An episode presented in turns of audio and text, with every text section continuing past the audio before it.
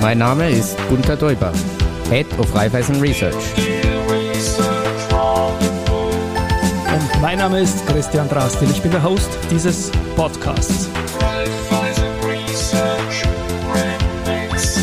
Raiffeisen Research Remix im Audio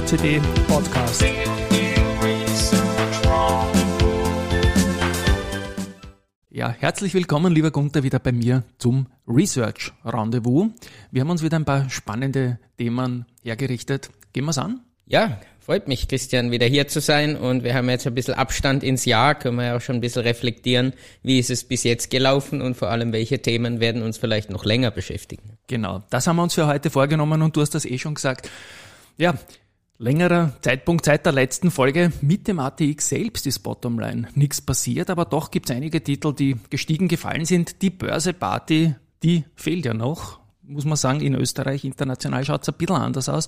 Wie blickst du derzeit mit Raiffeisen Research auf den ATX?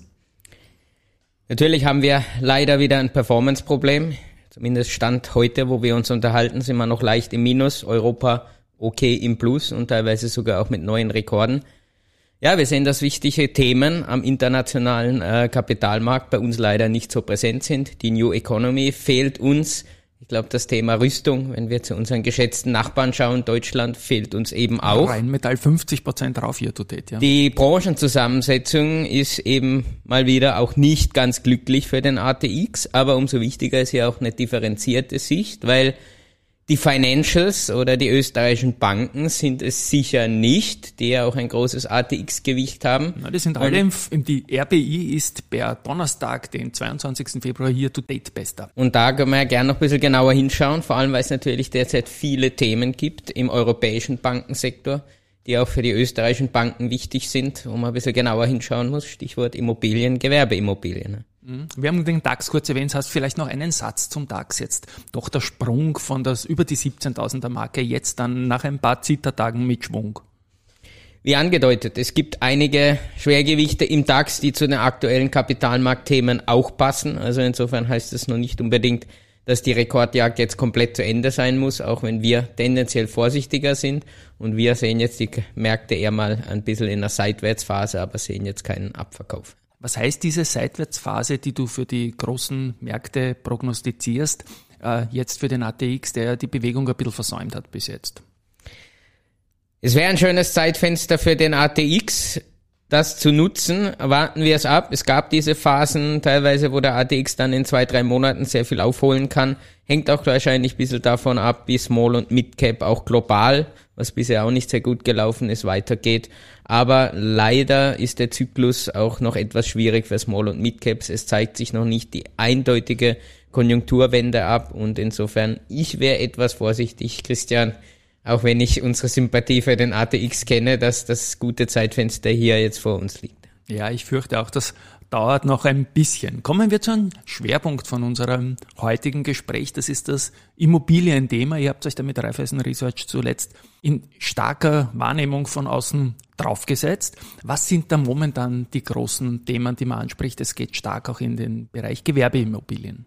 Ja, einerseits sehen wir natürlich, dass das Thema Gewerbeimmobilien aus den USA rüber zu uns kommt, während natürlich gleichzeitig auch das Thema Immobilien und Gewerbeimmobilien in Europa ein Thema ist.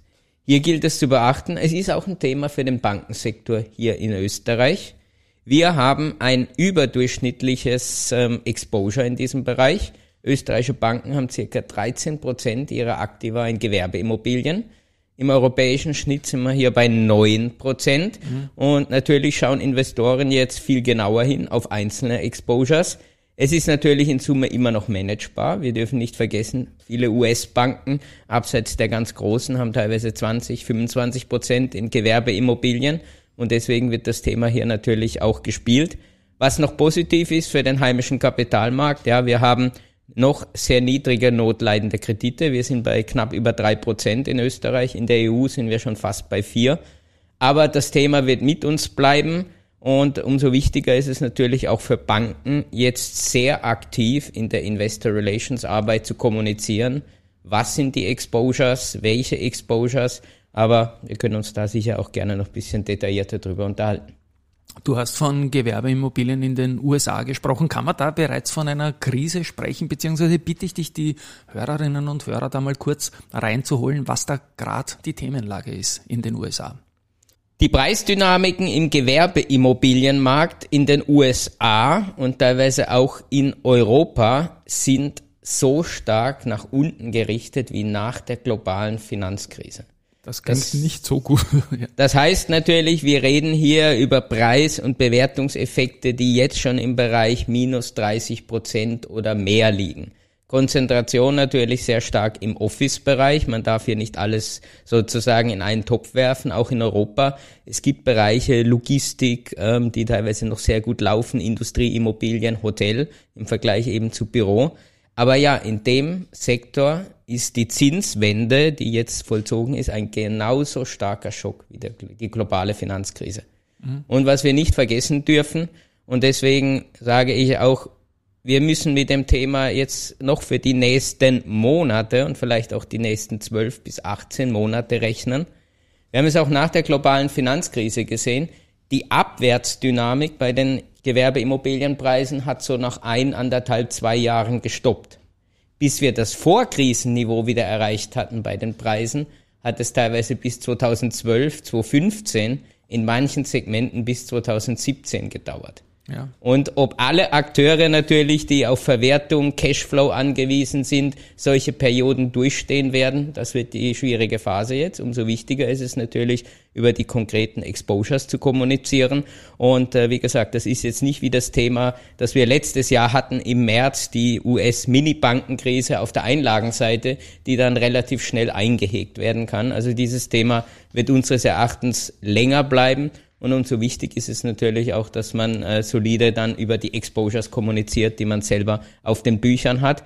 Und es gibt da schon interessante Übertragungseffekte sozusagen auf den österreichischen Markt und wie sich österreichische Banken refinanzieren. Da können wir uns natürlich auch noch gern drüber unterhalten. Na, da würde ich mich auch gern drüber unterhalten, denn die, die Wahrnehmung, die ich jetzt momentan habe, ist, dass wir unsere eigene Gewerbeimmobilienkrise, Stichwort Signer und so weiter haben. Ich höre berufsbedingt und nerdbedingt sehr viele Podcasts, auch international.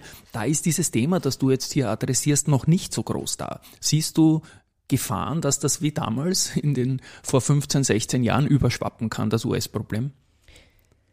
Das Spannende ist natürlich erstmal, es geht diesmal zum Glück nicht um komplexe Strukturen, die man nicht nachvollziehen kann und bewerten kann. Das ist ein Vorteil. Zweitens natürlich, es gibt gewisse Exposures bei europäischen Banken, wobei es hier sehr stark bei spezialisierten Immobilienbanken liegt, zum Beispiel auch in Deutschland. Und hier ist positiv hervorzuheben, wir haben in Österreich keine so spezialisierten Gewerbeimmobilienbanken, auch wenn wir dafür in Summe im Bankensektor leicht äh, überexponiert sind. Wichtig ist natürlich auch hier, dass viele dieser Banken nicht zu stark über die Einlagenseite finanziert sind, sehr stark über auch Covered Bonds, die natürlich ein sicheres Kapitalmarktinstrument ist. Umso wichtiger geht es natürlich, die Deckungsstöcke anzuschauen und zu bewerten. Also insofern, wir sehen jetzt keine massiven Übertragungseffekte im Sinne, dass hier eine große Krise für europäische Banken daherkommt. Aber natürlich, wie gesagt, man muss die Exposures klar kommunizieren und auf den Tisch legen. Und für uns in Österreich ist das natürlich besonders relevant. Ich habe gerade das Thema Covered Bond angesprochen. Wir gehören zu den Europameistern in diesem Marktsegment. Österreichische Banken haben in den letzten Jahren zu dem dritt viertstärksten Emittentenpool auf diesem Markt gehört in Europa. Wusste ich nicht, ja, spannend. Und äh, umso wichtiger ist es natürlich hier weiter ordentlich zu kommunizieren, welche Exposures sind in den Deckungsstöcken und vor allem haben wir in Österreich gemischte Deckungsstöcke in diesen Covered Bonds, also zwischen Wohnimmobilien und Gewerbeimmobilien. Und da wollen Investoren natürlich jetzt ganz klar sehen, was ist da drin? Gibt es Signer Exposure oder nicht? Und es ist damit auch kein Zufall, dass zum Beispiel die BAWAG oder auch die Hypotirol jetzt diese Woche mit äh, Pfandbriefen gekommen sind, wo nur öffentliche Kredite hinterlegt ja. sind. Also dieses Thema auf der Bankenrefinanzierungsseite ist wichtig und das mhm. zeigt natürlich, man sollte sich dem stellen und widmen und äh, wie gesagt, offensiv auch in der Investor Relations Arbeit drüber kommunizieren. In Summe gilt aber natürlich auch für Österreich. Ja, wir sind diesmal stärker betroffen am Gewerbeimmobilienmarkt als in der globalen Finanzkrise. Im Vergleich zu anderen, oder? Damals oder auch in der, absoluten. Damals ist der europäische Markt auf der Preisseite auch bei den Gewerbeimmobilien minus 25, minus 30 Prozent eingebrochen. Wir hatten damals in Österreich nur minus 12, minus 15 Prozent. Österreich, nicht nur an der Börse, Christian, wie du das kennst, ist ja oft auch bisschen ein Flüstermarkt, wo man vielleicht gewisse Dinge abfedern kann, aber diesmal ist der Abwärtsdruck genauso stark wie in Gesamteuropa. Wir haben schon sozusagen Bewertungspreisverluste von minus 30 Prozent. Dem müssen wir uns stellen, aber vielleicht haben wir dadurch auch dann schneller Preiswahrheit, ähm, vielleicht schon dieses Jahr, was hier wirklich sozusagen angesetzt werden kann. Aber diesmal sind wir hier genauso stark betroffen. Ja, also es klingt nach Wolken über dem Gewerbeimmobilienmarkt. Wie dunkel die sind, ich bin gespannt, was da dann im Speziellen rauskommen wird. Aber wie bewertest du das Thema jetzt insgesamt auch mittelfristig? Also wie angedeutet, ich denke, das Thema wird mindestens 12, 18, vielleicht sogar 24 Monate mit uns bleiben. Und äh, wichtig ist aber auch, und das ist auch sehr wichtig zu betonen, mittlerweile sehen wir am Kapitalmarkt wieder einen rationaleren Umgang mit dem Thema. Vor ein paar Monaten wurde alles, was mit Immobilien, Gewerbeimmobilien, aber Immobilien allgemein zu tun hat, abgestraft. Das hat sogar dazu geführt, dass bei der Kapitalmarktrefinanzierung im Investment-Grade-Bereich Firmen Aufschläge von 200 Basispunkten gegenüber anderen Industrien bezahlt haben. Mittlerweile sind wir hier wieder bei 70, 80 Basispunkten.